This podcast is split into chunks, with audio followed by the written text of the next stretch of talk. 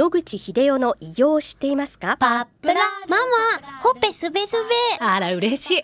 パパも毎日元気で疲れ知らずね。まあな。おばあちゃんも近所で若いと評判だよ。おかげさまで。おじいさんいつまでも健康で幸せですね。うん。野口英世の医師により開発されたパプラール。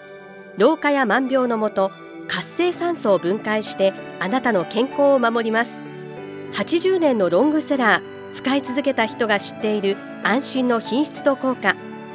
その悩みいつまで我慢しますか？まずはお試しを。お問い合わせは東洋厚生製薬所へ。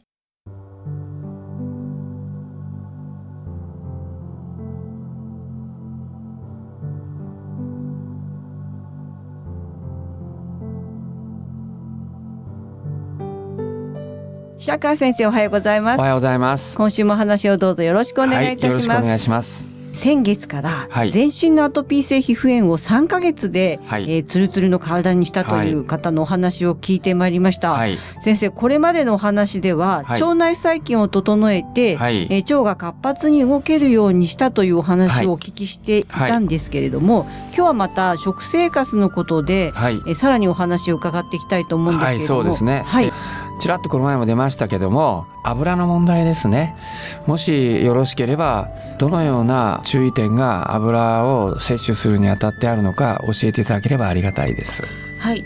まあ今までの食生活は、はい、まあコーン油とか大豆油とか、いわゆるリノール酸の多い油を使った多分食生活だったんだと思うんですね、皆さんそうでしょうね。はい。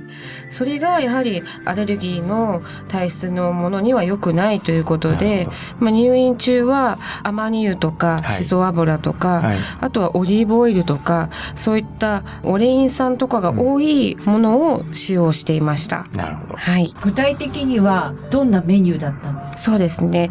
青魚の多い食事。だから多くの EPA がはい、含まれている、まあ、食事だったりとか、ほとんど肉は食べずに、はい大豆からタンパク質を取ったり、海藻といったものを取っていました。油は先言われたようにオリーブオイルとか、はい。アマニ油とかそういうものを厳選して使うと、はいそういう感じだったんですね。はい、そうです。特に気をつけなければいけないことは他にも油についてはあるんでしょうか？古い油というのもあまり良くないということで、なのでカレーといったものとか、メニューにも気をつけていました。あの今普通に生活している人が食べてるものはほとんどまずいということになりますよね。そうですね。日本人がやっぱり昔から食べていた食事というものが一番いいっていうことが今回入院して分かりました。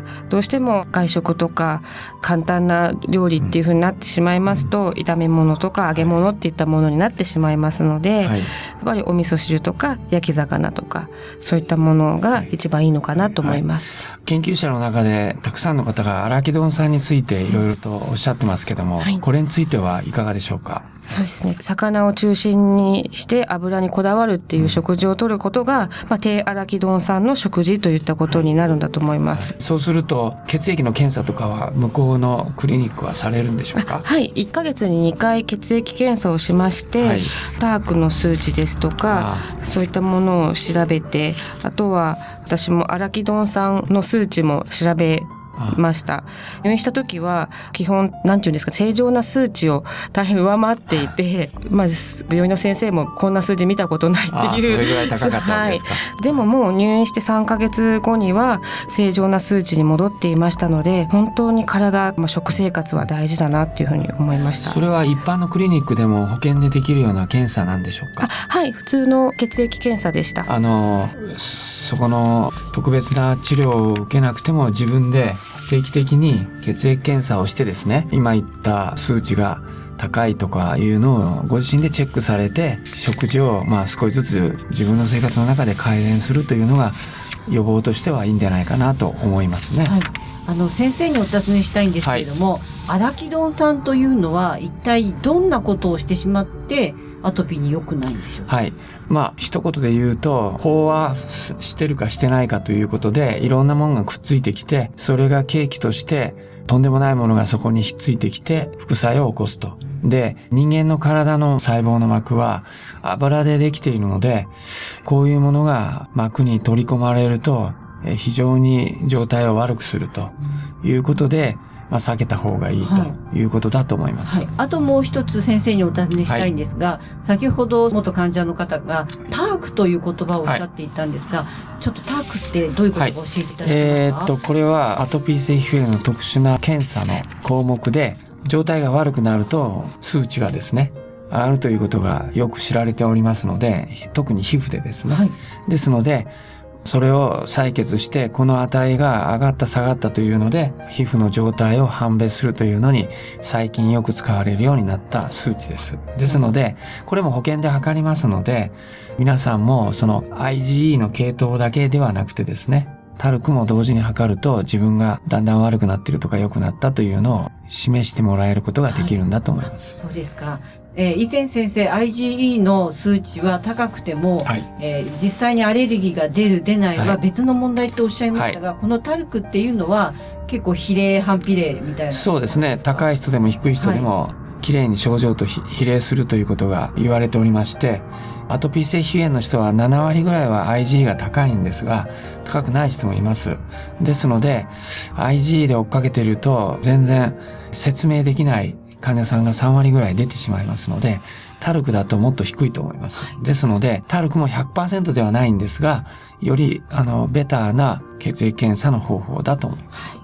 ありがとうございます。はい、今回その検査の仕方も説明していただきましたし、そして食事3ヶ月でだいぶ血液の状態が良くなるということをお聞きしましたので、でね、すごく参考になる方いっぱいいらっしゃるかと思います。すね、はい。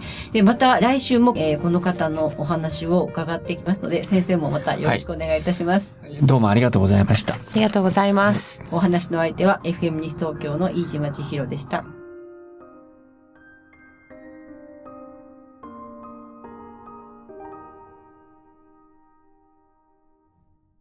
日々進化するがん治療。一般的な治療では無理と言われてしまったんですが。諦めない。独自の治療法を提案。これまでの治療がとても辛くて。まずは痛みを与えない。安心できる希望の治療を。赤坂フロイデクリニック。お問い合わせご予約は電話0364347111 0364347111